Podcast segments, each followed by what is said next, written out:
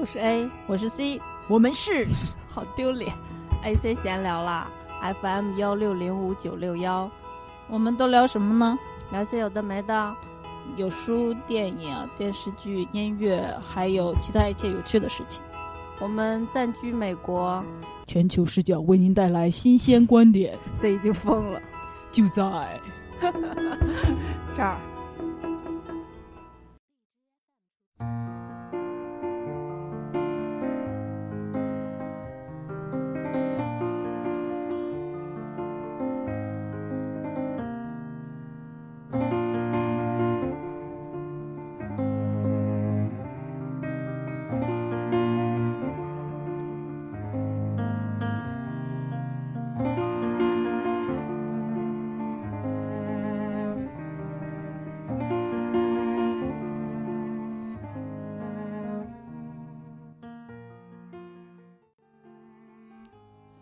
大家好，我是 A，我是 C。你为什么假装甜美？哦，是吗？嗯、没有啊，我我本来就甜美吧请。靠在你的椅背上。那重新来吧。那就这样吧。我们来录呃米兰昆德拉的《不朽》的第二期节目了。并且第二期不是最后一期哦。目前觉得应该还会再录第三期，但是真实在录的时候，不知道能不能录完，说不定还还有第四期是吗？所以就靠这一本书，我们俩能撑三个月是吗？嗯，谢谢大家在更新频率如此低的情况下还不离不弃。You don't know，说不定已经走了呢。这不是我的台词，那就对这些没走的人说谢谢。对还在听的人说康萨米达阿里嘎多嗯、过去 Maxi 波古。过去这段时间，我们呃微微博的微信啊，不对，微博的私信有收到一个呃听众的来信吧，他就说他给我们写信，但是邮箱却没有发过去。嗯，这里说一下我们的邮箱，啥来着？a c dot sit and talk at gmail dot com。答对啦。居然全是靠着那个叫什么本能在往外说。那我们的微博账号 A C talk 下划线，A C 闲聊下哦划线，闲聊不是 talk。就是因为在喜马拉雅有一个新的听众问我们有一期的歌曲是啥，然后我回答他的时候就想说顺便告诉一下大家我们的微博账号，这样新朋友就可以去加。然后在微博置顶我们有放这些歌曲的歌单，呃，大家就可以直接去那个平台听了，就不用算是一个很明确的 benefit。But 我发了好几次，那个都被删掉了。你说回复吗？就是之前我讲过的，现在的这些播客平台都非常的严格，就是如果你提到任何第三方的这个账号的信息，他们就会审核为不不通过，就是我在那上面说请去微博什么，他们都说不行，是吗？他们就会把你那条删掉，不予以通过。那他们万一什么时候升级到开始来我们的节目里，把我们节目说到微博的时候给逼逼掉呢？应该还暂时到不了那个程度，好吧，所以我们在节目里跟新朋友说一下我们的读者信箱，还有呃微博账号，就是有有兴趣的朋友可以来信，或者是去加我们的微博。嗯嗯，好，嗯，对我还有几个事情想说，一个就是上一期不朽的节目最后的那个歌曲，哦，安魂曲，对，就是我嗯放的是莫扎特的《安魂曲》，你觉得这首歌怎么样很厉害。？How so？就是最开始要剪辑那个节目的时候，就说啊后面放什么歌儿，因为那会儿那两天 C 啊不 A 有点忙，我是 C，然后我就说要不我来弄吧。那既然这部书的最开始是用法语写的，那我就找一本法文歌曲好了。然后我就很随便的找了一首，然后那首歌是那个 Oregon 那边一个乐队叫 Pink Martini，呃，粉色马提尼的乐队唱的，用法语唱的相送，叫那个名字叫好像是叫和和交响曲，但是它里面有一句特别著名的台词叫“我不想工作”，然后人来拍哇台来耶，然后我就说，哎，这首歌我以前就很喜欢听，然后因为这次要找一个法文歌曲，那就它了吧。然后 A 就用那种鄙视的眼神看着我，就说：“你你懂这本书在讲什么吗？你你你你明白我们节目最后配音乐的这个目的是什么吗？”然后 A 就说：“I'm taking over。”然后就找了这首莫扎特的安魂曲放上去，然后就说 C。然后我就说：“嗯嗯，很好很好。你现在不就是那个意思吗？Let me give you some color。”就是这首莫扎特的安魂曲，嗯，我是在很久以前听的一个音乐节目的时候，那个主播介绍的，他就讲莫扎特本人的故事。他是一个少年天才，然后但是英年早逝，所以这个安魂曲是在他死前，就是呃有有人专门过来请他作曲，他那会儿身体已经很不好了。哦，我还听过有关这个的一个像那种。轶事，嗯，就是说他其实就是接这个安魂曲的 commission 的这个过程，很像恐怖电影，嗯，就是那个来找他作曲的那个可能派过来的管家或者是报信的人，穿着一件黑斗篷也怎么着的，对对对，然后在夜里敲他的门，是。就就像死神上门了一样，对，那个事情可能也刺激到他了，嗯，就本来身体也不好，都快死了，然后就看到好像死，好像那个摄魂怪来了似的，对，所以他。就创作了这首安魂曲，安魂曲，呃，一听就是给亡灵听的嘛，而且整个曲子特别的恢宏大气，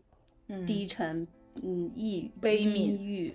悲伤的那种。所以对于我们这本书，它叫不朽。然后米兰昆德拉就说，不朽常常跟死亡是联系在一起的。对。然后它里面又提到了像歌德这种，呃，很。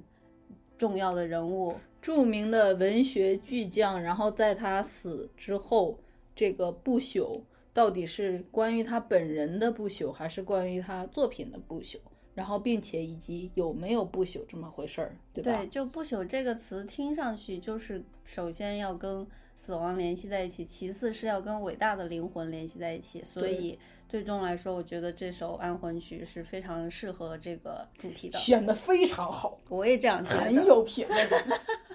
怎么能用一首我不想工作的歌就敷衍了事了呢？虽然我真的不想工作。嗯，好的。然后还有另一件事，我想说，就是我们更新频率实在是太低了，连我自己都不够听。但是我真的，我真的太忙了。啊，你我说什么了吗？哦，是。所以我要说的是，不够听呢，我就自己去找一找别的节目，然后我就发现了一个还不错的，就我自己听着还很有干货的节目，给大家推荐一下。就是我是在小宇宙上听的，它叫做《得意忘形》。然后这个节目现在做了好几年，也才只有六十期，跟我们节目的调性 还有点像。哎，我们也是五十几期吧？对对对，快到六十了。就是那个主播也有一点就是随缘，然后他呃上一次更新好像已经好几个月前之前了的那种，所以他就是说就是那个宇宙的呃宇宙散给他信号的时候，事情 事情才会真的到来，所以不要逼，不要那个。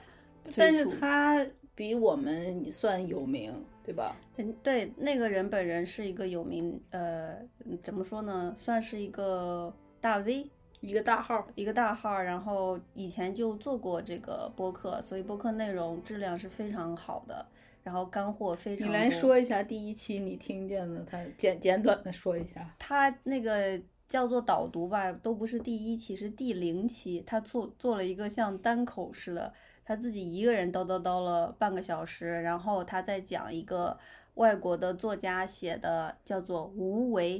无为而为的那个无为那本书，然后里边就讲了很多什么心流啊，然后冥想啊，无为啊这种。而且那个外国作家是呃一个西方人，但是是学汉语的，研究汉语的。他就是本科上的上的是呃读的是汉语。然后专业，然后后来又去哪个斯坦福还是哪儿读了相关的博士学位，然后嗯最后写的书。是一个什么所谓外国人嘴里的中国通那种。对对对，嗯然后他的这个呃，就干货很多。就我去听，就是即使我觉得我已经很肯恰拿的一个呃，对 A 真的很能听那种干货很多的东西。要是我就会说不好笑嘛，然后我就说这人没我好笑，然后就就听半小时真的特别受益匪浅，有很多知识，然后很多他提到很多书的那个内容，嗯，所以就非常推荐给大家。就是他让我我听这个节目，看到这个主播给我一个比较大的感受，就是我会觉得说，世界上像我这样寻找真理和自我的人是有的，还存在。还存在，然后他们也在好好的走着自己的路。虽然我们互不相识，但是可能在 somewhere 呃一些时间，我们就会有机会知道彼此的存在。这样，对不起，我让你感觉孤独了。嗯，我觉得不是那种，你也不用这样贬低自己吧。但是就是确实，比如说他做节目的方法不是我会做节目的方法，所以我们两个相当于是一个调和嘛，嗯，就是他跟你更像，对，然后我呢就是比如说要有趣，嗯。然后要呃插科打诨一下，对。然后要还要走一点情感路线，就说这个事儿我以前不知道呀，然后因为他那个节目干货多，其实听起来是会不那么容易的，你就必须要一直很专心听。但是由于有您的参与呢，我们的节目就比较容易悦耳动听，对啊，就洗衣服干活的时候，对，就是可听性会更高一点。嗯，好吧，多谢，嗯，所以就是在没有我们的节目可听的情况下，有兴趣的人可以去听这个叫《得意忘形》的播客节目。嗯嗯，好的，前言我讲完了。十分钟过去了，你你要回答一个你的哦，我的那个呃叫什么关系户的一个问题，说我们的节目在放的时候，在那个 app 上放，可能声音有点小，然后给他的问题就是，他如果连那个车里的蓝牙的话，听我们的节目要调到很大很大声，然后呢，这个时候百度地图就会用更大更大的声音突然告诉他可以往右拐了。呃，然后他就会被百度地图吓一跳。但是如果关小了，又听不到我们的节目，所以呃，我就想说这个问题呢，我们自己在开车的时候也有，然后呃，应对的方法就是，要么就开一条不用开导航的路，要不然就没办法。还是 要稍微解释一下，就是呃，因为我们的节目就除了你那个嗯开车的时候听，有时候你在家或者你睡前戴耳机也可以听。如果你戴耳机的时候，我们声音放很大的话，就会听起来不好听。还有一个问题，其实其实还有好多原因，因为我们也不是在录音室录的嘛，对吧？嗯，我们就是坐在一台苹果电脑那个前面，用那个电脑自带的麦克在录音。然后在这之前呢，我们俩有一个话筒，但是就一个话筒，然后两个人要递来递去的，然后我还要经常抢 A 的话筒，然后呃，那个话筒呢还跟这台新的苹果电脑不兼容。上 anyway 一就是一切都是因为那个资没没钱，资源有限。对然后我们现在不是要准备呃搬家嘛，所以这个搬就是这些东西都 set 好之后，可能会买一个两人的那种话筒，就每个人各有一个，所以到时候用话筒录音的话，就可以把那个音量放再大一点，因为现在这种用电脑录的，放音量再大的话，后面那个白噪音也会变很大。然后，但是如果你用降噪呢，声音又会失真。呃，对，所以就是总的来说，现阶段无法解决。对，对不起，这位朋友了。我就想说，这样开车安全第一。如果你一定要用导航的话，就先别听节目了。有时候突然我讲个笑话，也可能会 distract 你，对吧？然后你要是开那种比较长的高速公路，知道在哪儿那个下下口的话，就可以听。要是忘记了下口，也不要怪我，或者你就在那之前把导航打开，吓一跳就吓一跳吧。啊、对，所以我 我接到他的那个消息之后，我就说，嗯，我在节目里回复你啊，我不知道他有没有一种不祥的预感。并没有痛快的答应说一定会改善。做不到啊！真的，就以后录音设备升级之后，可能就在今年的下半年啊，呃，应该会这个问题有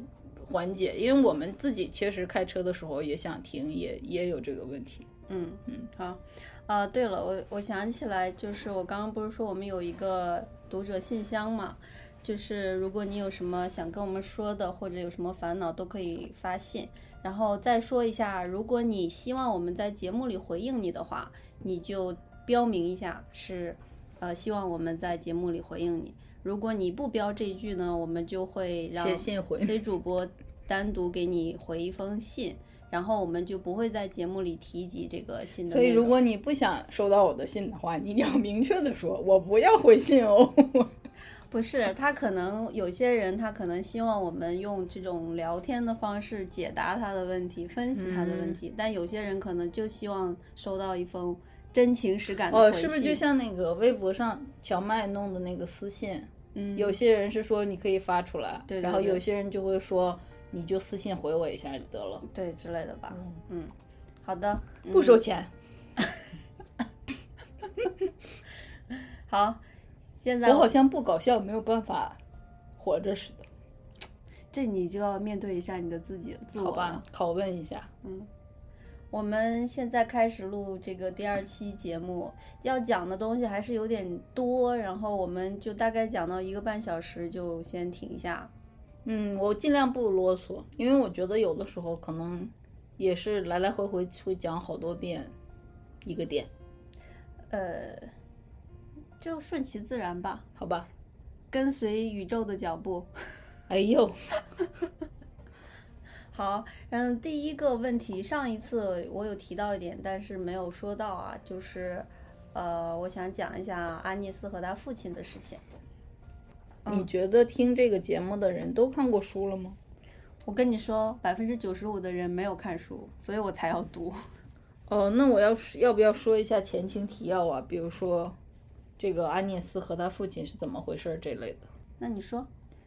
呃，就是我们上一期说到了安涅斯是这个昆特拉想象出来的一个人物。其实这个作者的写作方法挺新颖的。他一般你写一部小说，你上来就说这个谁谁谁在干嘛嘛嘛，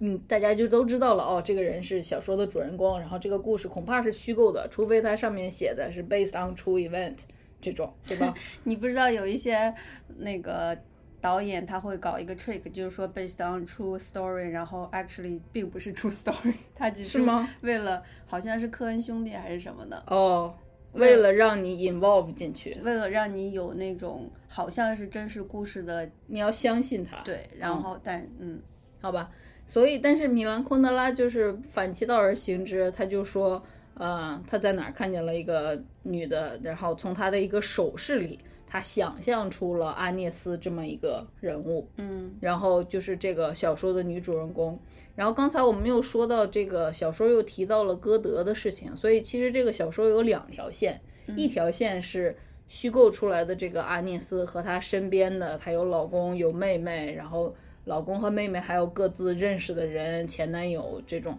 然后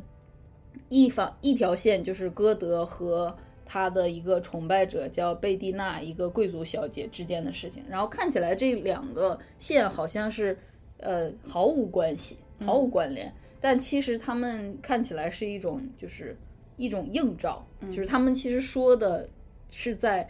不同的层面，一个是公众人物，一个是想象出来的一个很很私人的这么一个呃呃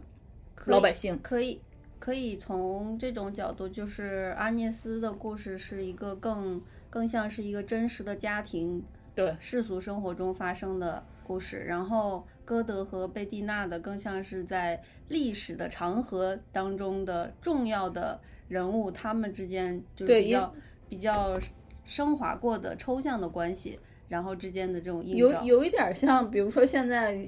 会有那个娱乐圈的回呃一些历史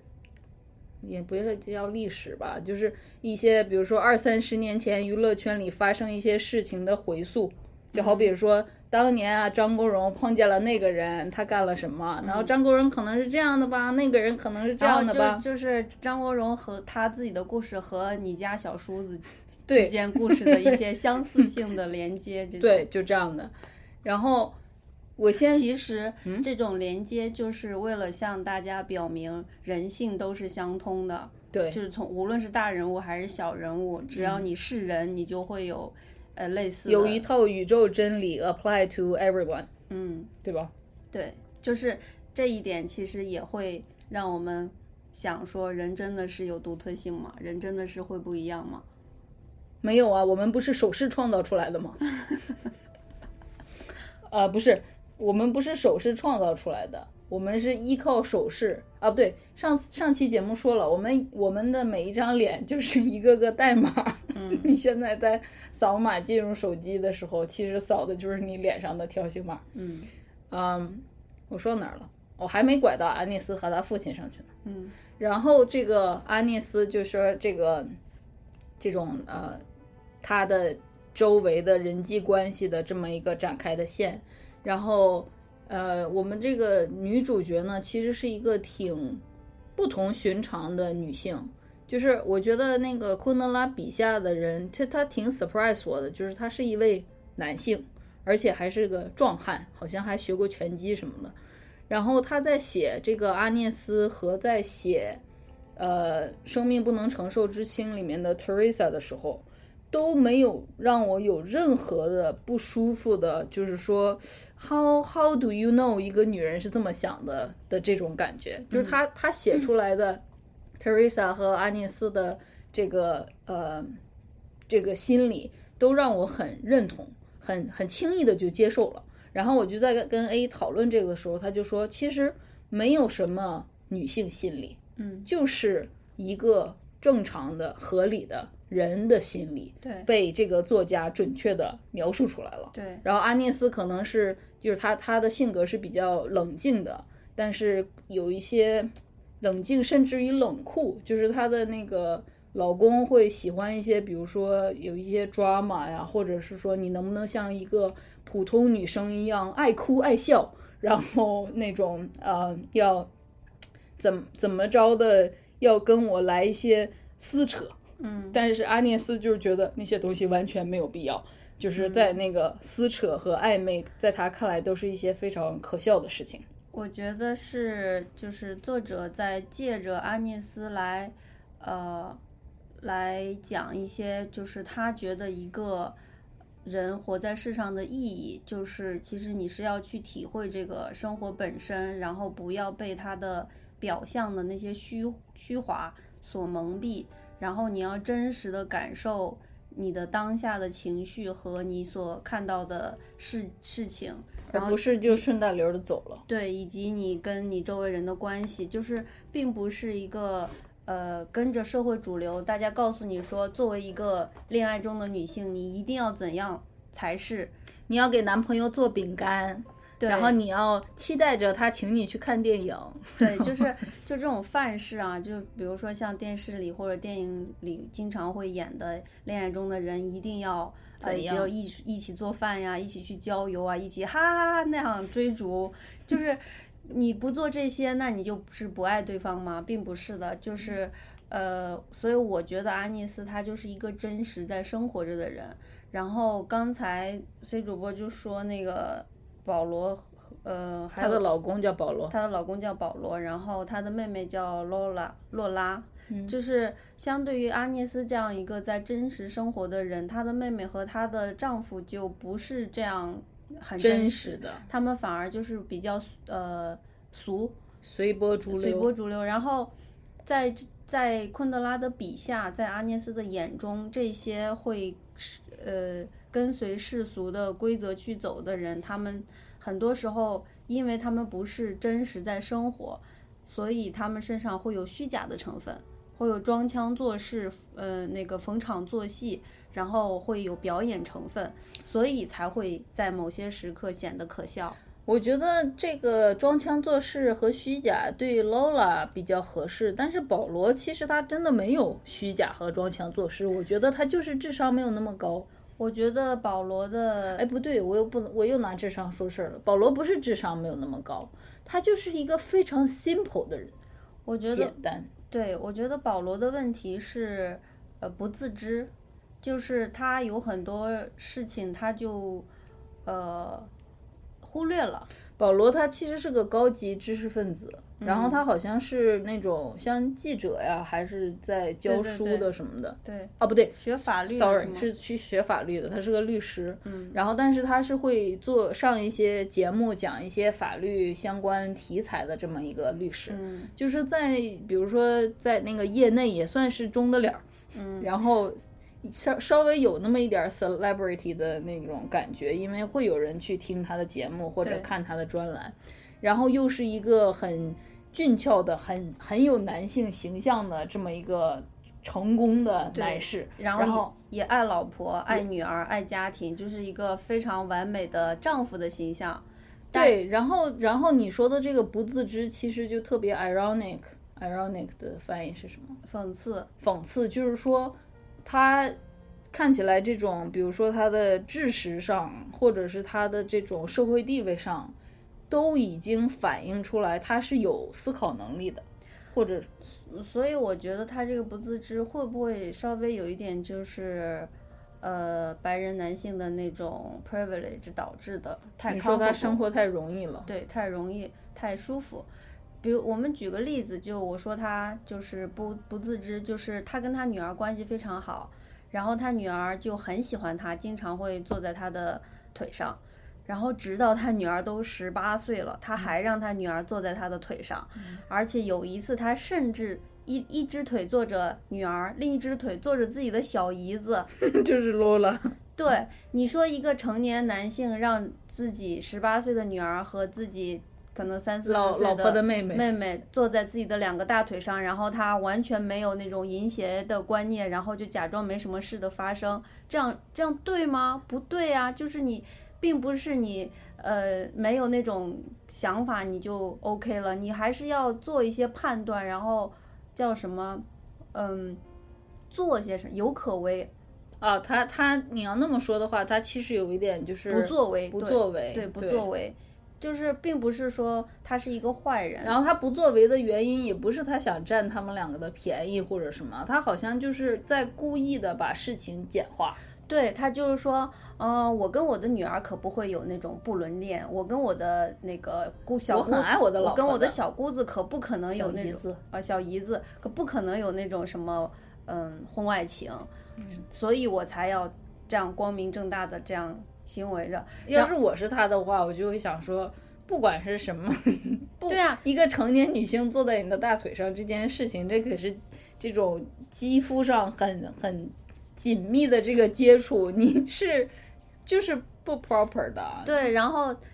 这里可能还会蹭到什么的。这里还有个好玩的事情，就是阿涅斯看到这一幕了，然后他也没觉得怎么样，他的心里的想法，这这一层面上，安涅斯就非常不像一个普通的女人。嗯，她觉得这一幕很可笑，她就说在保罗的大腿上各自有一个女人的屁眼儿。这一点其实非常的生物学，就是就好像是这种呃这种暧昧啊，或者这种不得体啊，这种社会规范啊，在阿涅斯的眼里不存在，但存在的是什么呢？是一个男人的大腿上怎么可以同时有两个成年女人的屁眼儿呢？就是其实我我觉得阿涅斯未必没有看到背后那些保罗呃不对，没未必没有看到 Lola 的心思，只不过他不在意那些东西，嗯，就是我们后也有也是因为待一会儿我要讲一下阿涅斯和他父亲，就是像我刚才说的，就是他们活在这个世上跟普通人不太一样，就是他们不太 involve 到那种世俗的呃生活当中就。both of them，安涅斯以及他自己的父亲，他们俩都有一点置身事外。对，就是所以，比如说阿涅斯的父亲，呃阿涅斯的妈妈对他父亲意见就非常大，其实就是因为他父亲不跟他妈有那种纠扯、撕扯，没有那种两个人要那样纠缠。比如说他妈说你你是不是想吵架？我今天晚上的饭不好吃还是什么的？他然后他爸就说我去书房了，嗯，所以我这儿想，这算冷暴力吗？呃，我有一点儿吧我我待会儿我待会儿读一下那块儿，就是他写他跟他父亲的。但是 sadly 的，这也不是一个什么呃冷暴力的环境，是因为他父亲和他母亲就是一个非常糟糕的搭配形成的一个婚姻，就是他母亲是一个呃一个农村的大家庭成长出来的人。然后他在他年轻的时候，他的梦想就是要离开那个地方，然后要去大城市，然后要在大城市里找一个老公，然后 settle 下来。然后，但是他去到了大城市之后，他发现他根本因为他在大家庭里出生的嘛，他根本没有办法忍受那种大城市里面你你只是你自己和你的嗯家庭、三口之家，可能过年也只有你们三个人的那种那种生活，所以他自打在这个大城市里 settle down 以后，他就不断的把他家 里面的亲戚邀请到自己的房子里来，甚至最后在他们很晚年的时候，就是他他母亲和父亲都老了的时候，他一直在让他的父亲同意，呃，母亲再让父亲同意让他什么侄子一家还是他妹妹一家就住到他们家隔壁，还是反正就是同一非常近的一个距离里来。然后这个母亲就是昆德拉就说了一句很很 sharp 的话，他就说他母亲在年轻时候花花费了一切努力去逃离那个他呃生他养他的那个农村，然后又在中年之后一步一步的走了回去。嗯，其实这个就是我们可以理解为他妈在年轻的时候其实是对未来有向往和希望的。他可能哦希望有一个自己全新的生活，但是等很多年之后，他就发现全新的生活并没有真的创造出来，然后他会还不如回归那种大家庭的对吵吵闹闹，对，所以。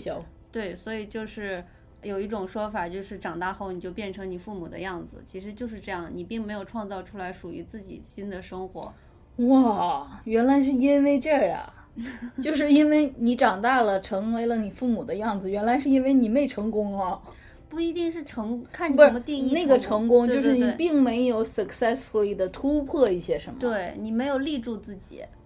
哇，这是真理，嗯真的，我突然豁然开朗，嗯，茅塞顿开，好，真的，嗯，你让我平静三十秒。那我能去读。Go ahead。我我下面要读一段，就是阿涅斯他在呃街道上走路，然后遭遇的一小件事情，然后那那件事情让他想起了自己的父亲，然后就有一段关于他父亲的描述，这样子大家就可以听到阿涅斯和他父亲究竟是怎样活着的两个人。嗯，好了，那我现在要开始读了。呃，又一阵喧闹声打断了他的回忆。几个戴着钢盔的男人，手执气锤，躬身趴在碎石路上。高处，不知从何处突然响起了巴赫的赋格曲，在这喧闹声中，仿佛来自天际。看来大概是住在最高层的一位房客打开了窗户，把他收音机的音量调到了最高档，为了让巴赫那份严肃之美响彻天空。对这迷失的世界发出严厉的警告。可是巴赫的赋格曲难以抵挡气锤，也抵挡不了汽车。相反的，倒是汽车和汽锤把巴赫的赋格曲融入了他们自己的赋格曲。阿涅斯用双手捂住自己的耳朵，继续走他的路。一个从对面过来的行人向他投来了仇恨的目光，一面用手拍打着自己的额头。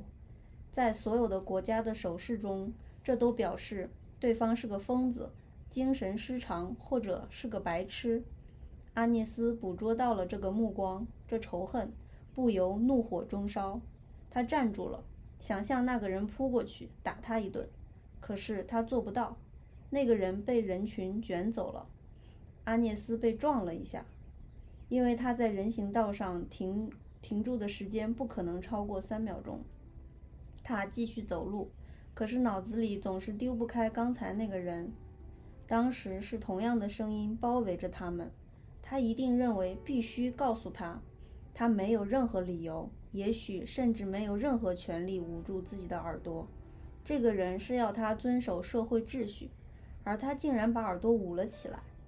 他是平等的化身，他指责他，因为他不允许一个人拒绝忍受大家都不得不忍受的东西。他是平等的化身，他不准他对我们大家都生活在其中的世界表达不满。这里稍微呃解释一下，因为这个他男他和女他都叫做他嘛，就是说那个路上很吵，然后阿涅斯就把他的耳朵给捂起来了，然后他迎面就遇到了一个男的。然后那个男的就对阿涅斯捂住耳朵的这个行为非常不满，就用手势表示阿涅斯是个疯子。然后阿涅斯也很生气，想扑过去，结果就被人群给冲掉。就本来应该干一仗的是吗？对对对。然后阿涅斯就继续走路，他他就在心里面想，这个男的为什么要这样，就是愤怒的说阿涅斯是疯子，因为他是平等的化身。就是因为这个安这个男的认为自己是平等的化身。平等的化身的意思是啥呢？就是大家都在这儿听着这个吵闹的声音，也都习以为常。凭什么阿涅斯你能把耳朵捂起来，觉得这件事情不应该发生？嗯嗯，其实这件事情在国内特别常见，因为就比如说那个。大学的时候，那个我在南方上大学嘛，自习室就特别热，嗯，然后每个人都特别热，大家就在热的快要昏倒和坚持着继续上自习之间徘徊，嗯，然后这个时候，如果你 somehow 的拿了一个可以吹冷风的风扇，然后放在墙角，然后让它吹着你，嗯，然后那个冷风只能吹到你或者啥，其他人就会特别愤怒，嗯，就是凭什么你你就。sort it out，你就搞定了。然后这明明就是对大家都公平的环境，现在好了，你那样就搞得我没有办法在这个很很热的教室里面继续待下去了。对，就是你好像自己很很体面，很怎么样，然后我好像就是个粗鲁的人，没错。这样，嗯嗯，这这一点。但是你。但是你做的事情是什么呢？无非是让自己好受一点嘛，就在那么热的教室里给自己提供了一点冷风嘛。对，反倒让那个对方觉得很不爽了。对，然后接着读，他想杀死这个男子的愿望不是一瞬即逝的冲动，即使在开始的怒气平息之后，他这种愿望依然存在，只不过对自己竟然会产生这样大的仇恨感到有点惊奇。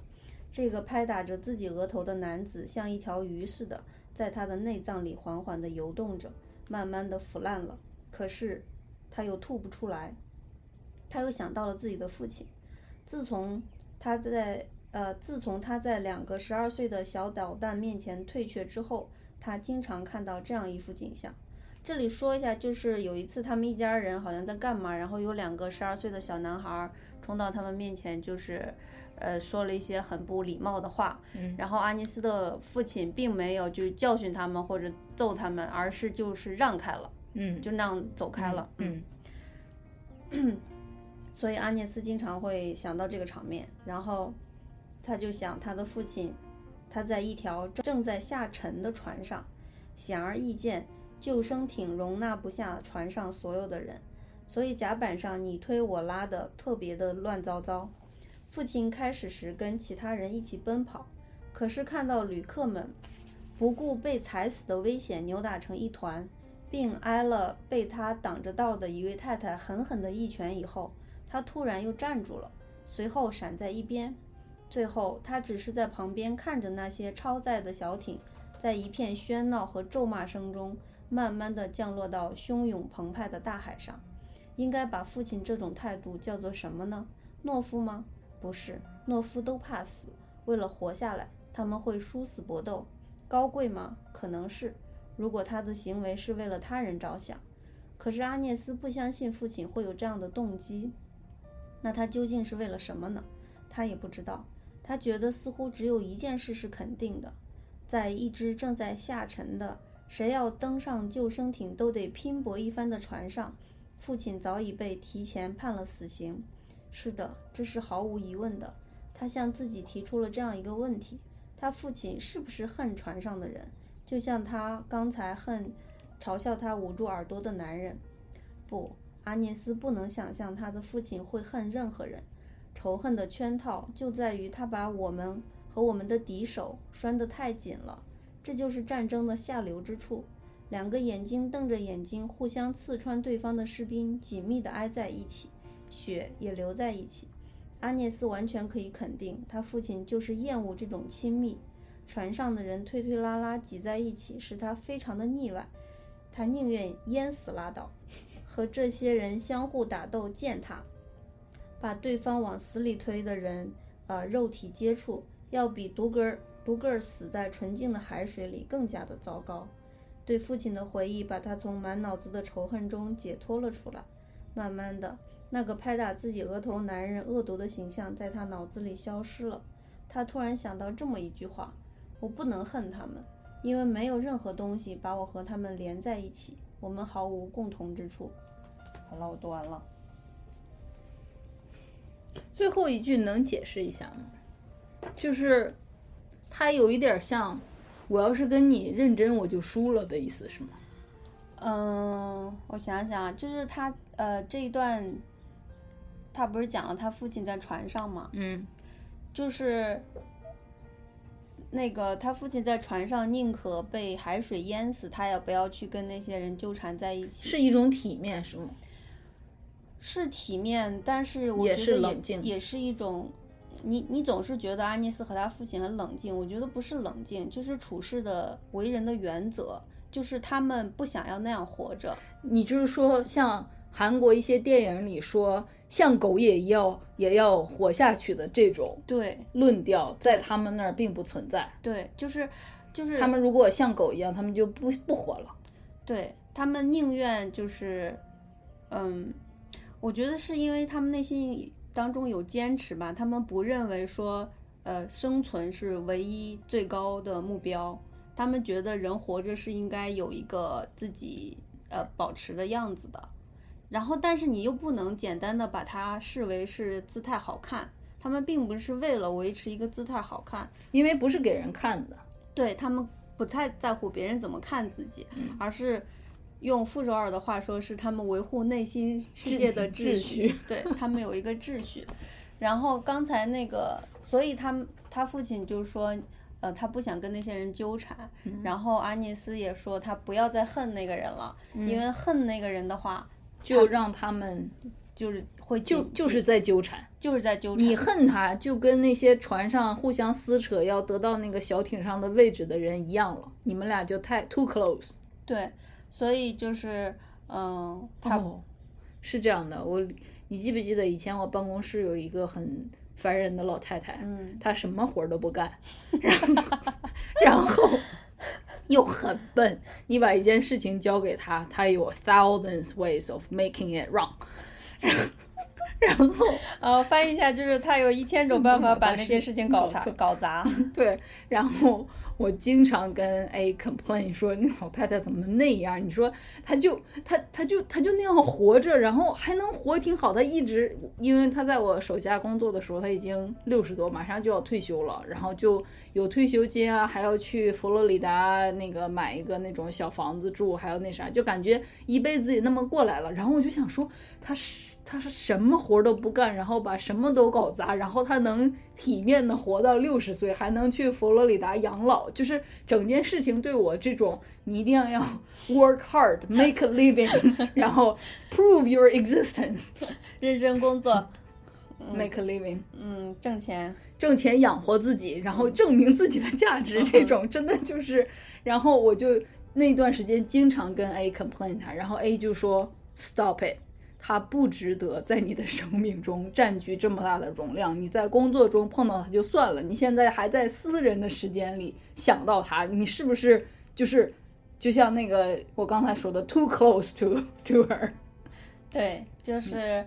嗯，按照刚才的理论，就是说你你对一个很讨厌的人，然后你一直讨厌他，把他挂在心上，其实反而是将你自己生命的那段时间完全的靠在了他完全的身上。等于了那个人似的。就比如说像刚才他举例那两个士兵互相仇视对方，瞪着眼睛，然后把刀刺进对方的身体，拥抱着死在一起，血也流在一起，对就整件事情导致最后你可能就是你可能埋的时候还要把他俩 埋在一起，然后对阿涅斯就来说就是。够了，我去，嗯我去打仗，我去跟那个人扭扭打在一起，已经够难受的了。我最后我还要跟他下葬在一起，因为尸体掰不开了。对，所以你你你跟这个人是完全不，他最后一句说我跟他没有任何共同之处，就是说你你跟他完全没有理由这样同行任何一段时间，所以你就我觉得这是一个，确实是一个缓解怒气很好的办法，所以我才经常说他冷静嘛。因为我在那个怒气当中，我是没办法突然来这个脑筋急转弯的。其实我你你跟我说这个老太太的时候，我还经常会跟你说的一句话，就是说即使她如此的讨厌，她也 deserve to 活在这个世界上。我倒没有想让她死了，我想让她辞职 不要在这儿工作。我的我的意思是说，他他可以他有资格活着，然后呢，他是一个讨厌的人，所以他总会在 somewhere 出现。他其实不是一个讨厌的人，他真的就是工作能力太差。但是他就是你知道，美国人有一个那个说法，就是 she's the sweetest person，就是他会跟你聊今天天气怎么样啊，这个谁的 daughter 昨天去干嘛啦，这种就是。嗯嗯，就是我我然后我就说那个那个你让我把话了吗你让我把话说完，就是我我说他 deserve to 活着，就是说他是一个工作能力不行，呃，然后在工作上让会让你很烦心的员工，嗯，对吧？但是他值得存在，就是他是一个，你不能因为他工作很差，你就希望他消失掉。这一点是我在 learn 的一个东西。嗯，然后呢，我所以我的意思就是说，你你在必须跟他面对的时候，你就想一些办法去跟他相处，然后在你可以不跟他纠缠的时候，你就放过自己，这样。好的，那我现在读了这段，你对安妮斯和他父亲的认识有一个什么样的认识吗？呃，我觉得他们俩都是对生命的理解跟我很不同的人。嗯就是我觉得那个可能是我哈，在等会儿我们说到保罗和罗拉的时候，你会发现这个很多时候的我，或者保罗或者罗拉，他们好像在活一份情，就是 就是 为什么这么好笑？就是你那我知道你为什么说他和他爸冷静了，就是我比较能够知道他们在干嘛，就是呃，就我后面我不读了，我就稍微说一下，他对于保罗，就是他们俩平时看着也挺嗯和谐的一家人，嗯然后中间有一段是那个死神问他，你来生还愿意跟保罗一起生活吗？嗯，其实他阿涅斯有拷问内心，他真实的答案是不想。但是他又爱保罗，他他没有不爱保罗。对他没有不爱保罗，但是他的这个爱也不是就保罗理解的那种爱吧？好像也不是一种就是非你不可了，对，或者是阿涅斯应该是有情人的。啊，对，他是有情人。然后呢，呃，她对于她呃孩她的丈夫和孩子的感情，就是他希他自己理想的生活，就是等他一定的年纪之后，他可以去另外一个地方住着。瑞士，对，然后他在那儿自己一个人住着，然后不需要他的孩子和丈夫过来拜访他。他但是他又很想知道他们的消息，就是这么一个呃情况。就感觉是是有距离的一个情分。对吧？对但是像我说了，我们所谓活一份情的人呢，就想紧紧的贴住你，对，所以然后我们要共振。所以我为什么说我理解阿涅斯呢？就是因为其实我跟我的家人也有点这样，就是我很希望知道他们的消息，但我又不想跟他们 every day 的生活在一起。嗯，对，好吧，嗯，就是这样。然后他跟他父亲就是，呃，他父亲死之前，他有去跟他独处嘛。其实是因为那个阿涅斯的母亲是一个，就是我觉得大家的母亲都这样吧，就是会代替自己的父亲发言。所以你你作为子女，你去跟父母交流的时候，有九成九的时间你是其实是在跟你的母亲交流，因为你的父亲就不说话了。然后，嗯，当他要说话的时候，可能就被母亲说掉了，或者说他也不想说话了。我自己个人的体会就是这样的。哦，你这么说，我妈也确实比我爸话多，对，就是母亲把父亲那份话给 take 掉了。但是我老我老家那边又是反过来的。你老嗯，我姥爷反倒是会爱说话的那个，会多嘱咐一些。嗯然后我姥是什么？我姥说，孩子们就是敌人。我觉得你姥跟你姥爷可能是有点反过来反过来了，对。但普通家庭的话但是我们可以这么说，就是总有一个人会 take over。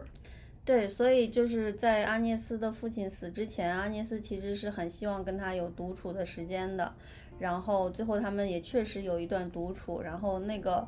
呃，就两个人一起散步嘛。其实就是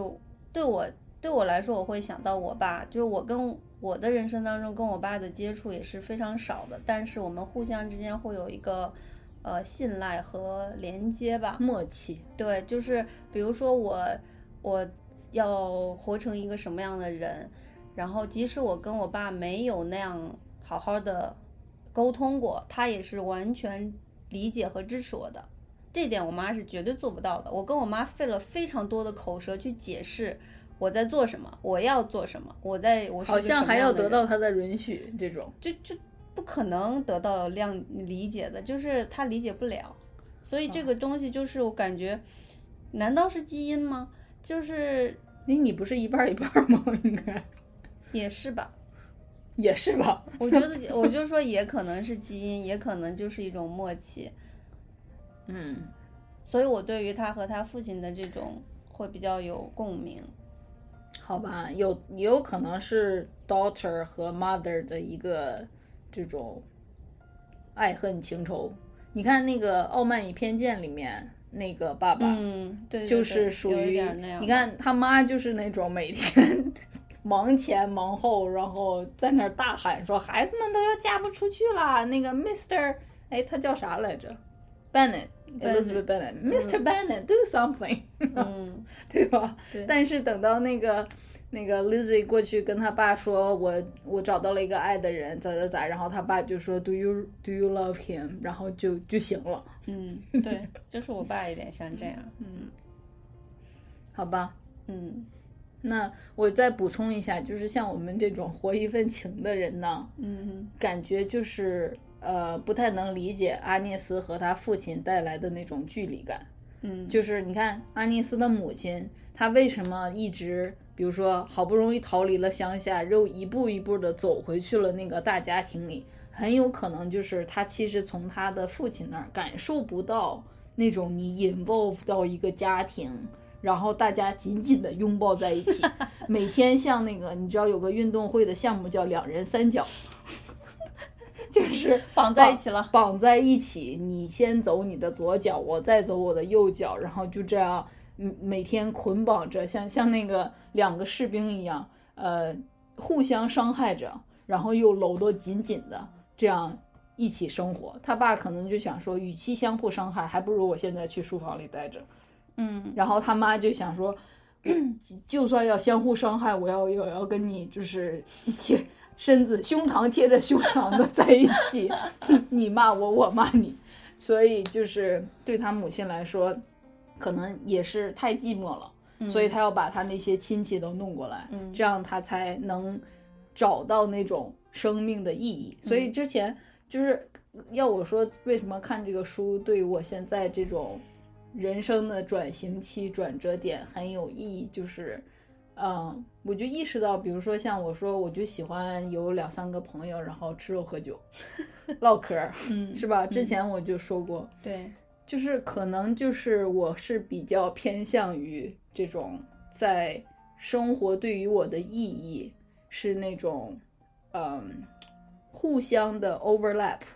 嗯就是你活在我的生活里，我活在你的生活里。然后比如说我们一起在那个那个晚上在那个路边摊儿吃过多少串羊肉串儿，然后说了多少个故事，这种对于我来说，隔一段时间做一个那个事情，我好像感着感受到说，嗯，我在活着。然后对于你来说，我觉得你的这个状态特别像我高中时候，我高中特别喜欢我的朋友。你说我没长大是吗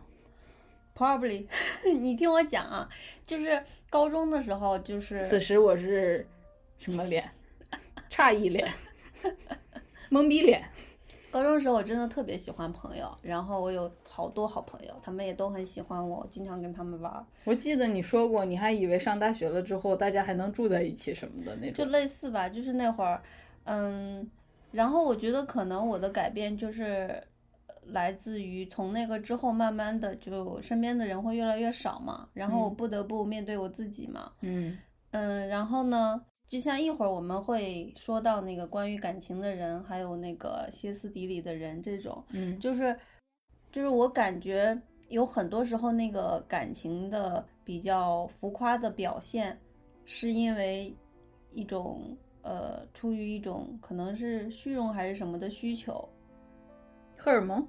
不是荷尔蒙，就是比如说贝蒂娜她对歌德的那种很夸张的深情，你是说我在道边儿跟朋友喝酒吃羊肉串儿是一种虚荣？不是不是说虚荣，而是说你对于感情的那种需求的那种深层次的程度。哦，我的我的要求很浅，就是你只要跟我一起吃羊肉串儿就行。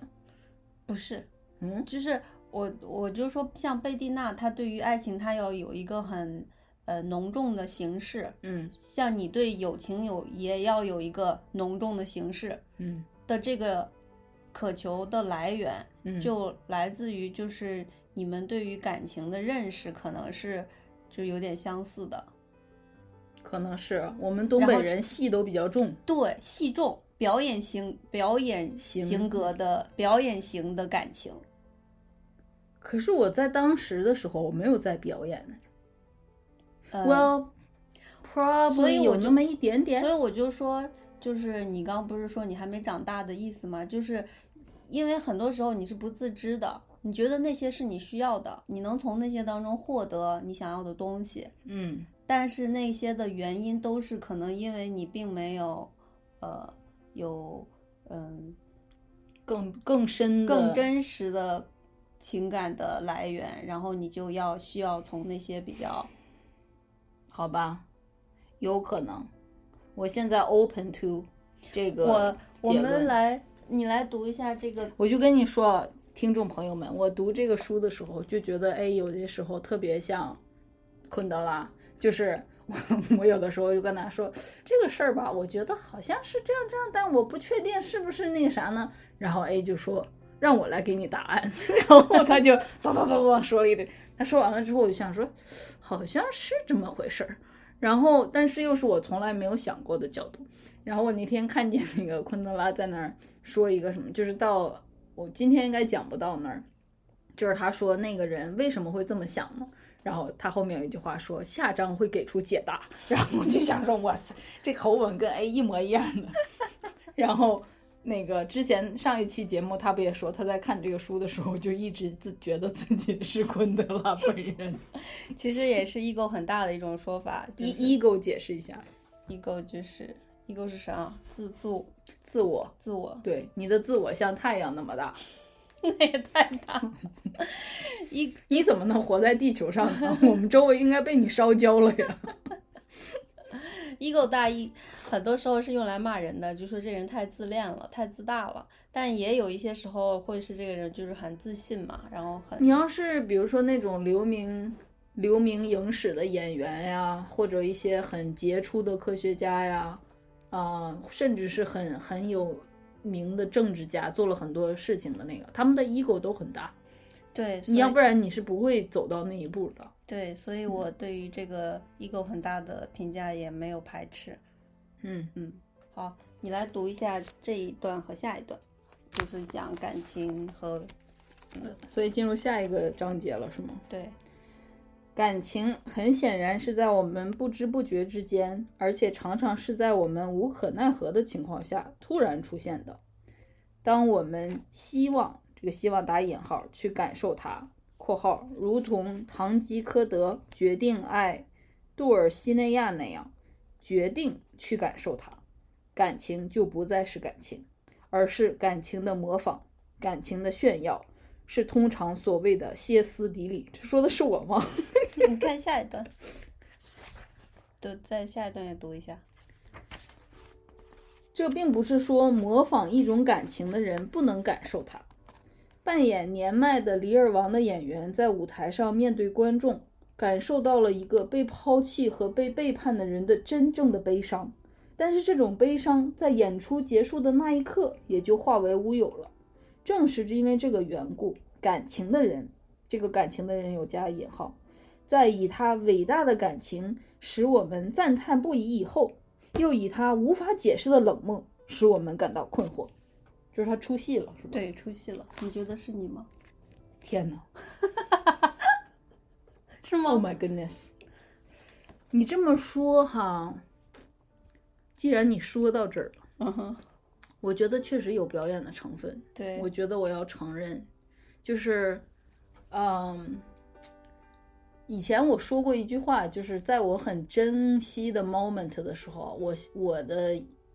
脑海里会出现一个摄影机或者照相机，把那一刻照起来，嗯，照下来。然后我就跟你说过，我会我会把那个那一刻像 treasure 一样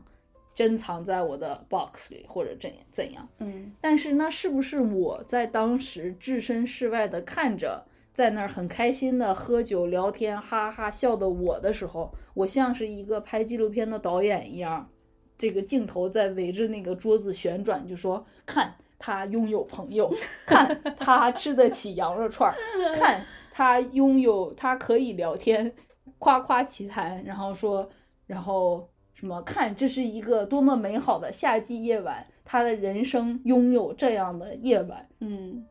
对，像昆德拉说的，你 aware 的，你意识到这一点的时候，那个感情就不再是就不真的感情了。对，天呐，所以你想拥有的，我的梦想破碎了。你想拥有的只是那样的一个形式，有三五好友这样的形式。至于你跟当中的人的感情，你说的这个，我又有一个例子。你在贬低你自现己。现在我们的节目进入到了 A 的现场分析 confession 的时间，我感觉我在去看心理医生。就是比如说这个，我有一个很漂亮的后院儿，就是我的房子的后面。嗯，然后也不是说那种 set up 的很好的那种很漂亮，就是我我自己弄了很多那种工作，也种了花，弄了椅子那种，然后在有的时候天气合适的时候，还有凉棚，我就出去坐在那儿拿一本书，然后想说我在我享受一下我的后院哈，鸟语花香这样。然后呢，我在现在好了一点，但在以前，我经常是一切都 set 好 set up 好了之后，我开始要看书，可能才看了第一段，我就想说我要把这一刻照下来，我 我要拍照片把这一刻照下来，然后我就会掏出手机把它照下来，然后我就想说要不要发个朋友圈呢，对吧？或者是我就立刻意识到说，哦，原来我已经到了可以。就是有这么闲暇的时光去享受我后院的时候了，那我要不要再干点别的啥呢？然后我就很快的立刻从这个看书的这件事情，就是 purely 的享受在后院看书的这件事情，过渡到了去想说我要不要再买一个凉棚，然后我要不要在那儿补一个花，后院的草是不是又该剃了？然后或者是就是那个形式的宫殿越建越大。对，或者是这么好的后院儿，可不能我一人独享，要不我让人过来，我们一起开 barbecue party 吧。然后就是，就就你说的那个形式的宫殿建的越来越大之后，然后那个书就被我扔在了宫殿的一角。它就不再重要了。天呐，C 沉默了。Are you alright？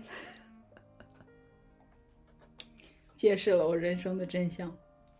但是我觉得这些都是过程，就是你没有到某一个阶段所以我说我现在好一点儿了，我现在不会想那么多了。嗯，当我再拿着书出去掏出手机的时候，我至少现在会想说，我要是这么开始拍照的话，我应该就不会继续看书了。然后等一会儿太阳可能就没有现在这么好了，我还是多看一会儿吧。然后我就回去了。对，就像上一期节目里面，我就说现，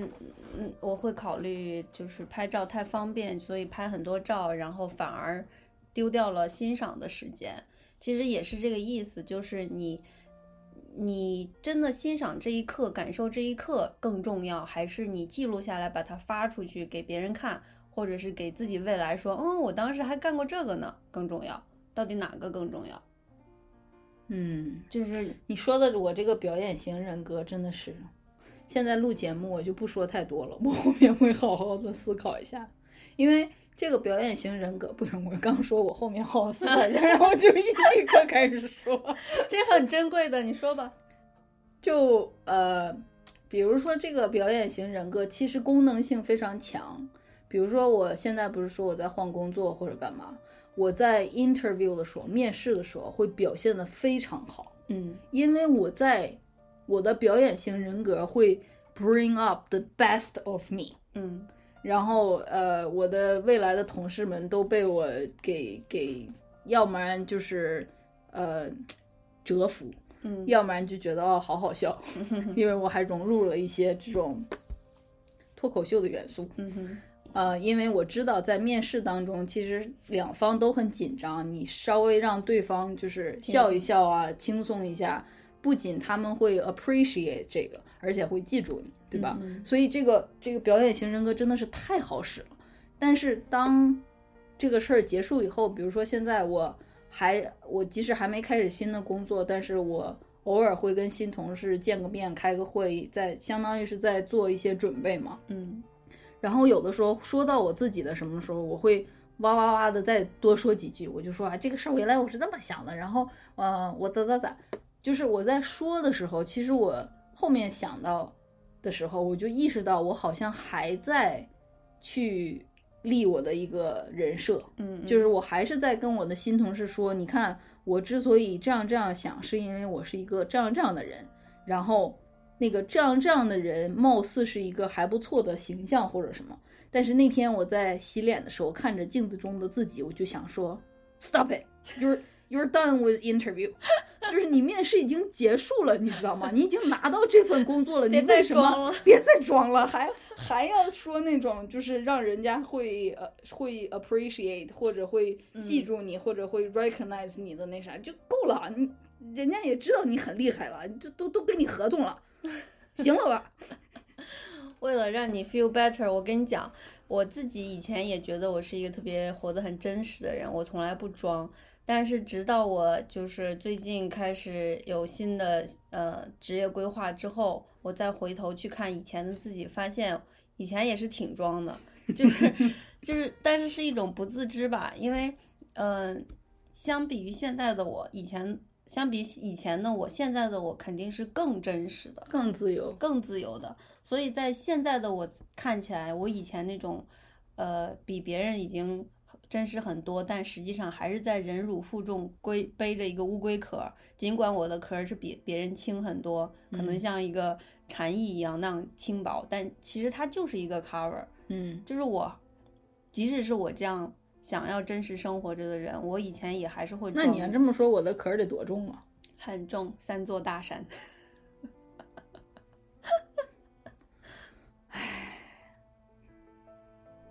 不晚，你现在不晚。我的 session 能不能先到这儿了？嗯我后面会自己再反刍一下，然后好的，你想下一段讲，该讲那个感情的人说完了嗯啊，洛拉、洛拉和保罗。呃，就是像我们先前说过一些了，就是洛拉和保罗他们就是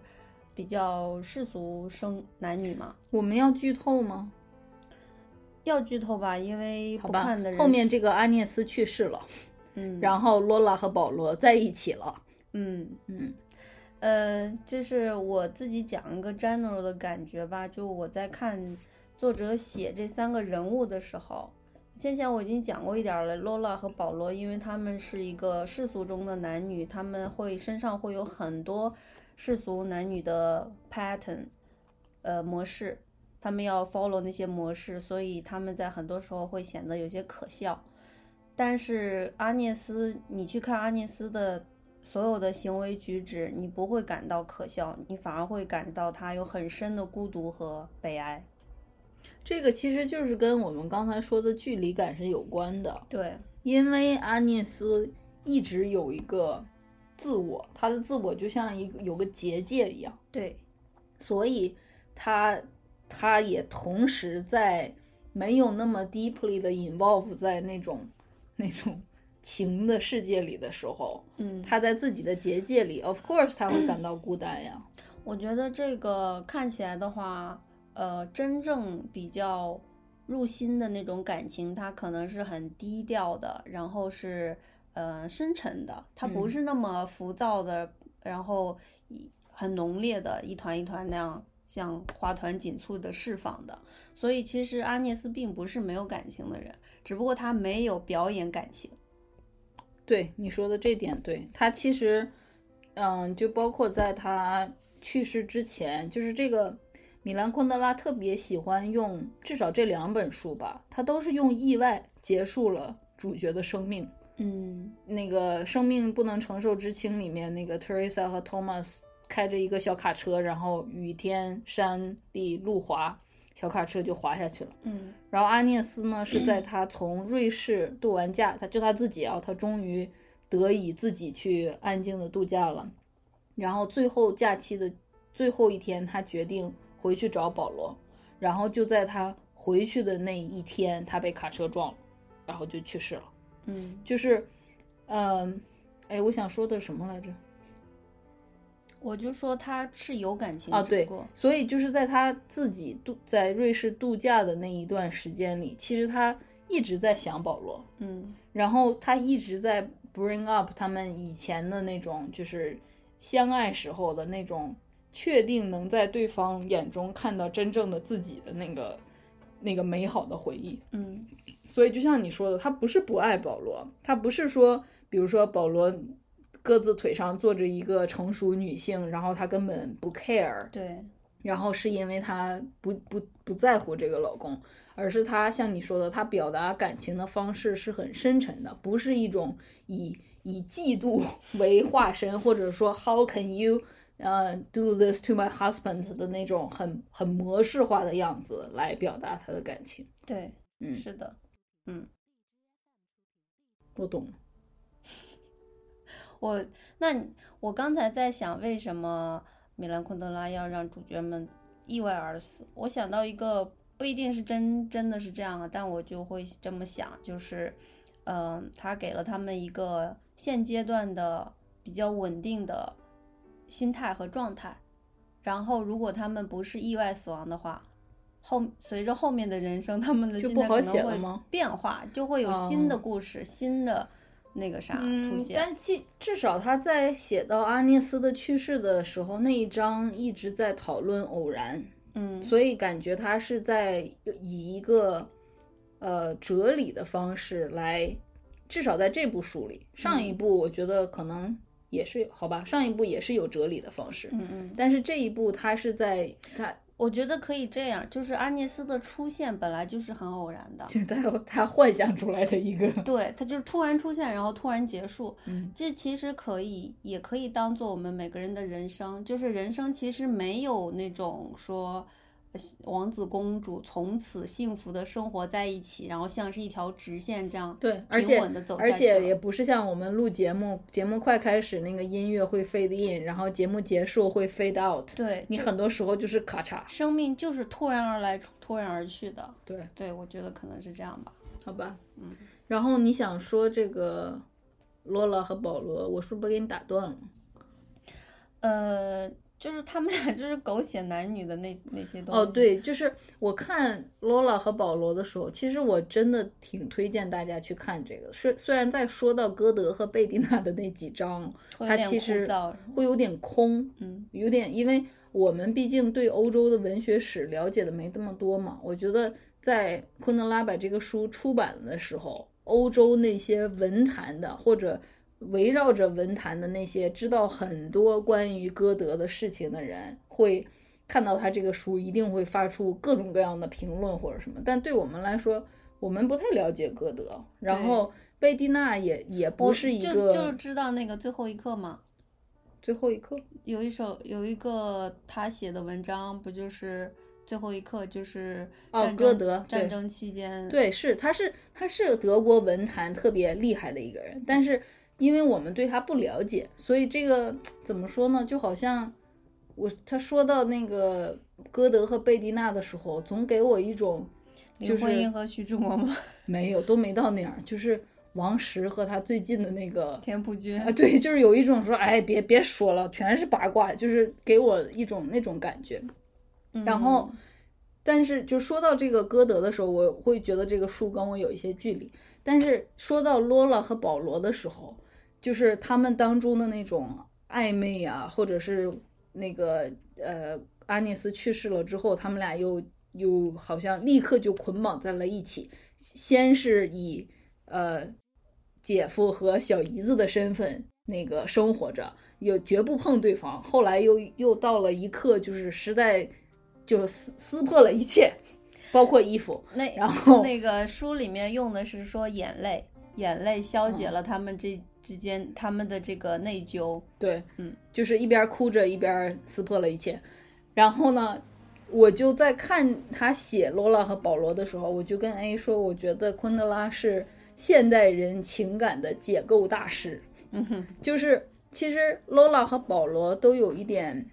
嗯，他们都是他们相比于歌德和贝蒂娜，他们都是现代人。现代人的定义是什么呢？就是因为呃，怎么说呢？就好像从歌德的那个年代走到现代，歌德的那个年代，你会觉得只有名人的生活值得被记录，值得被就是呃讨论讨论，好像是值得被审视。嗯然后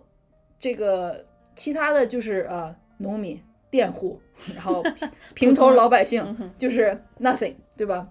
然后等到进入到现代之后，就前就像包括之前那个昆德拉有说到，比如说那个 camera 就是嗯摄像机对。照着每个人这种，然后包括现在我们有 social media，每个人都有个账户，每个人都有朋友圈，每个人都今天开 party 了，明天发那个照片了，后天又怎么着了，然后就好像每一个人的生活都值得被记录，值得被呃审视，值得被放大这种。然后在 Lola 和保罗身上，我就想说，他们俩就就是在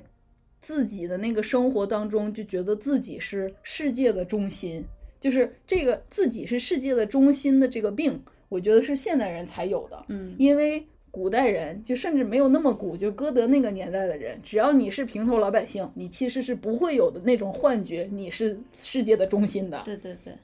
你就是给封建的那个户那个君主种地的一个 农民而已，对吧？嗯。然后呢，其实这个 camera 还有眼网络，就是摄像头和网络都给了一个特别实用的效果，就是你被看见和听见了。那即使你是万万千千普通人中被，看见，长时间被看见和长时间被听见，就会让人觉得自己重要。对嗯，然后呢，这个觉得自己重要，这个现代人的这个病，就会导致他们在表达情感的时候，就像我刚才解构我自己一样，就是有表演型的，表演欲，有表演欲，然后有俗套，嗯就比如说我要嫉妒，然后我要生气，然后我要伤心，嗯然后我要欣喜若狂这种，嗯呃，但是就像我刚才念的那一段似的，就变成了一种歇斯底里的嗯样子。嗯然后这个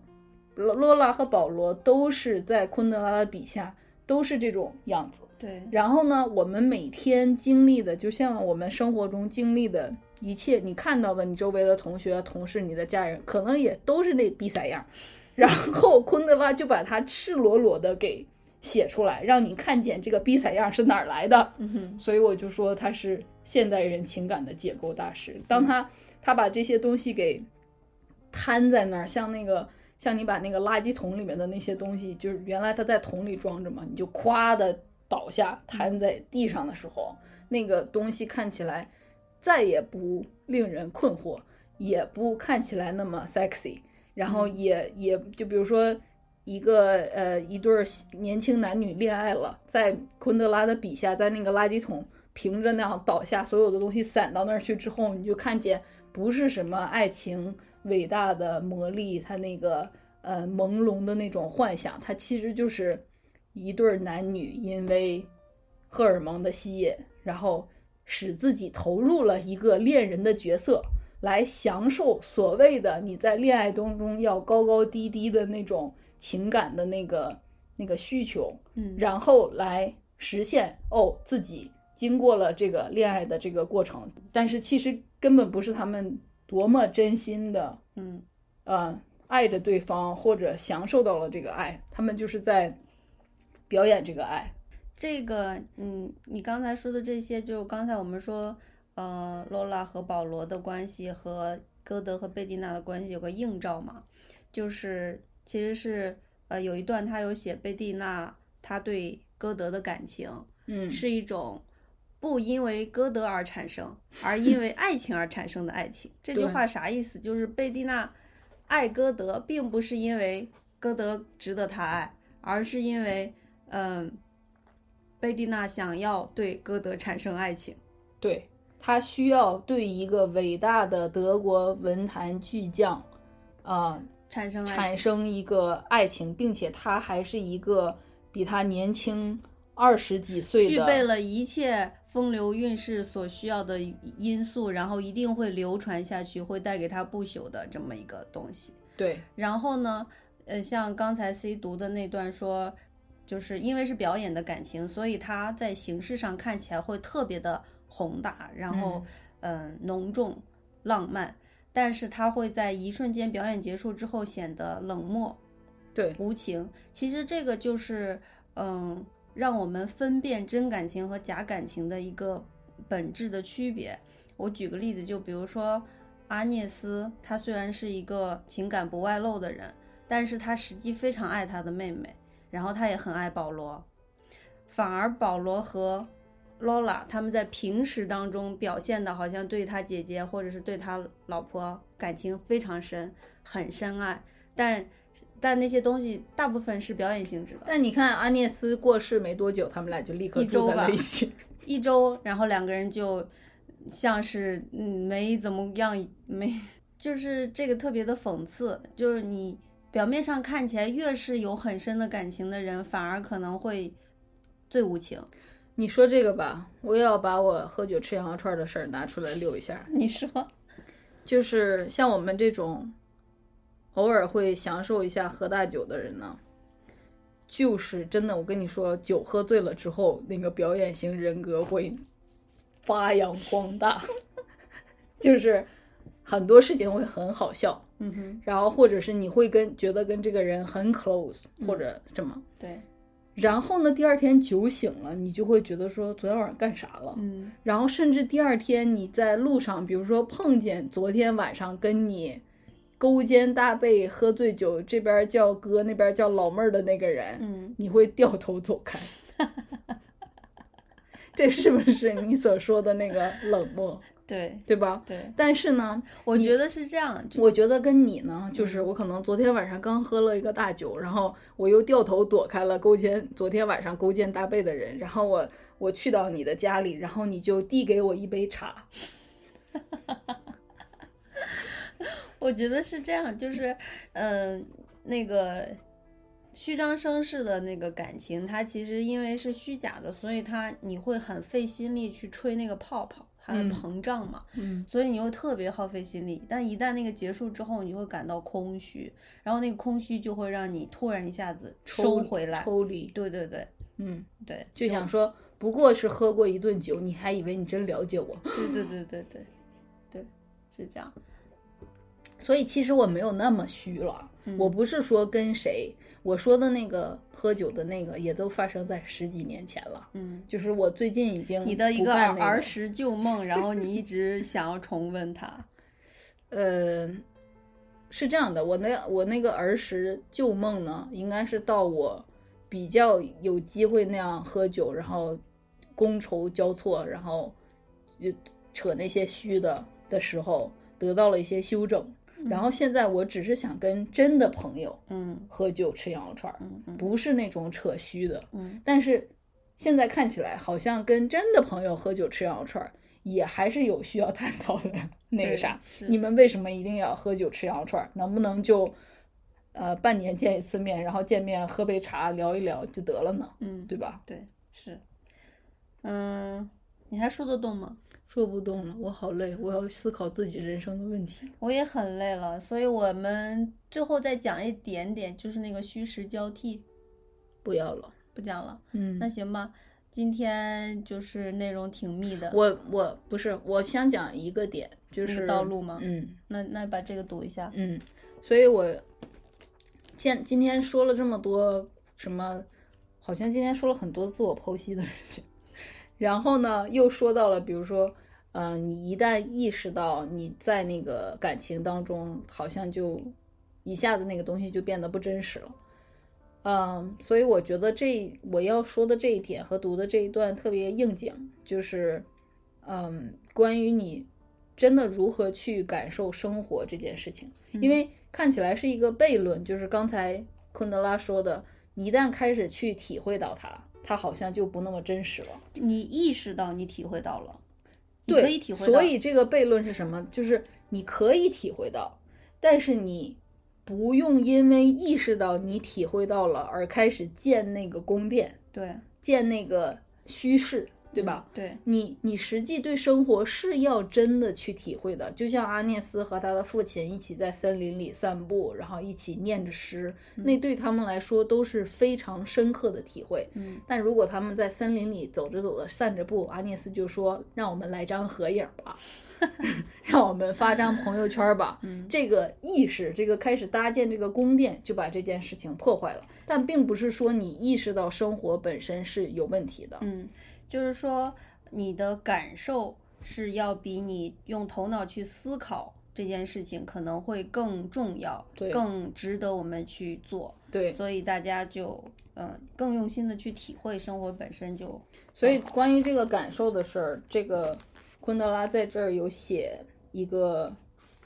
就是他这这一章他写到安涅斯终于去瑞士度假了，所以那个瑞士呢就是在阿尔卑斯山脚嘛，他特别喜欢那儿，是因为那儿有大片大片的树林，然后树林里有一条条的小路，小路再分成一条条的小径。然后你就可以在那个小路上随意的走着，然后沿路还设着那些长凳。他就说这跟美国的那个公路很不一样，因为美国的公路就是一条大马路把那个森林给切开，然后你就是车从当中嗖的过去。嗯然后他就想想说一下这个昆德拉在这儿就讨论了一下道路和公路的区别。嗯然后就说道路呢是人们在上面漫步的狭长土地，这是一个特别技术性的一个解释，就是一条一条长条的土地，然后你可以在上面走路。嗯哼然后公路呢有别于道路，不仅因为可以在公路上驱车，而且因为公路只不过是将一点与另一点联系起来的普通路线。这就像我说的，美国的那种高速公路，就是就是为了让你车开过去，嗯哼从这儿从 A 点到 B 点。然后公路本身没有丝毫意义，唯有公路连接的两点才有意义。然而，道路是对空间表示的敬意，每一段路本身都具有一种含义，催促我们歇歇脚。这儿就是所说的，比如说阿尔卑斯山脚的那些小路、那些小径，他们就是你在那个路上走着的时候，你就是在 appreciate 那个森林的空间，你在体会那个森林里的点点滴滴。然后，并且他说有一种含义，就是催促你歇歇脚，旁边就有一些凳子，哎，坐下来，在这儿看看这个小溪，看看这个花儿。不要着急赶路。对，然后就是说，公路呢胜利的剥夺了空间的价值。今日空间不是别的，只是对人的运动的阻碍，只是时间的损失。甚至从景致中消失之前，道路就已经从人的心灵中消失。人不再有慢慢行走和从中得到乐趣的愿望。对于生命也是同样，人不再把生命看作一条小路，而是看作一条公路，宛如从这一站通到下一站的路线，从连长这一级到将军这一级，从妻子的身份到双父的身份。生活的时间缩至普通的障碍，必须以不断增长的速度去克服它。然后我看到这儿的时候，我就在旁边写这一段是我最喜欢的一段话，就是他对我是一个鞭笞。嗯，就是你不知道大家听没听过一个说法，叫这人长得比较着急。就是其实我有一个感觉，就是在我上大学的时候，我其实我我感觉我活的最好的那一年，就是大二的下学期到大三的上学期。嗯然后因为大一的时候呢，就是你进去了之后，你傻了吧唧的，然后就有特别多这样那样的活动，然后让你加入学生会啊，干这个啊，然后有还有很多东西是要大一新生去撑场面，然后你也在学习，大学究竟是个什么东西？因为你也不在家里住着了，也不是高中了，没人让你上晚自习了，或者这种，所以大一就稀里糊涂的过来了。然后大二的上学期，你可能终于意识到说，妈呀，都过了一年了，然后好像终于把那个书捡起来说看一看吧，对吧？可能大一一年都没有好好上课，至少我是这样的。然后呢，大二的下学期，我好像终于就意识到了，说，哎，我在上大学，哎，嗯，就是你在高中的时候不是会很向往向往，就是说在一个知识的学府翱翔或者什么，然后跟高中那种每天为了高考要那个的啥已经不一样了，对不对？然后从高二的呃不大二的下学期到大三的上学期这段时间，基本就是我在享受我在读大学的这个过程，比如说有各种各样的专业课呀，然后有你在那个就是你去参加的各种活动上，你也有了更多的选择性，你知道自己喜欢什么，不喜欢什么，对吧？但是，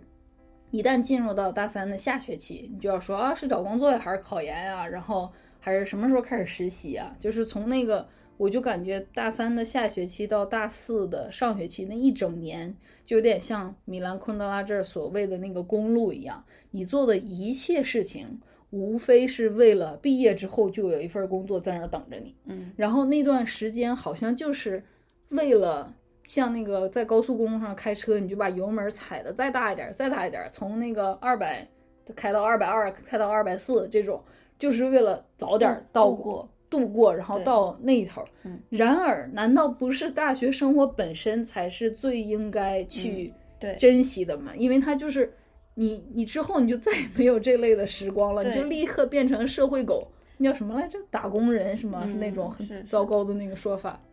现在就是，嗯、国内因为各种原因导致大家就是有一点着急嘛，着急挣钱，着急，只要你像像这儿米兰昆德拉说的，就说你的生命好像就是再也不是一条小路，就是你可以慢慢的走，慢慢的享受。你可以享受每一天你活着对的感受。你的生命就是一条公路，只是说从这一站到下一站，从就是从上大学到毕业，然后到上班，然后结婚生子，然然后退休，不是，然后从科长升到局副局长，从副局长升到局长对。，然后生子之后，小孩上小学、初中、大学，哦，孩子要小升初，初升高，然后高中，我天，不想活了。就是你把人生设置成一个一个节点和目标，然后中间的这段时间你就只是度过它，尽快尽快的度过它，越快度过，越快到达下一个，你好像就越成功。你可能你你比别人早结婚你就厉害，你比别人早生孩子你就厉害，你比别人早升职，你比别人多挣钱你就厉害，嗯就是用这些呃节点去定义你的人生，而忽略掉这个每一天日常生活当中的这些嗯真实的你在活着的这个人生。但我跟你说，这会反噬的。你这么活得很着急之后，到你四十五岁的时候，你会非常茫然。对，所以之前不是有那个老男孩那个歌吗？就是你呃多少年之后，你又回想起曾经的自己，没有好好的珍惜自己的青春。然后我想说，这种歌你还好意思唱出来？对呀、没珍惜青春的人不就是你本人吗？你在这儿那个啥的，所以其实这个就是，嗯、道路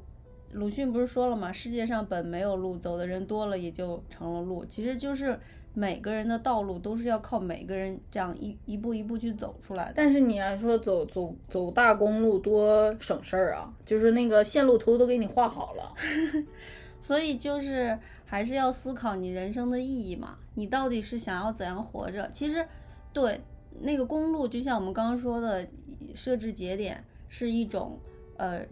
社会给你设置好的，就是嗯社、社会像一个工厂一样，嗯包装都做好了，上面标签儿都写好了，一二三四五。嗯然后你如果认同它的话，你就像走公路一样，嗯然后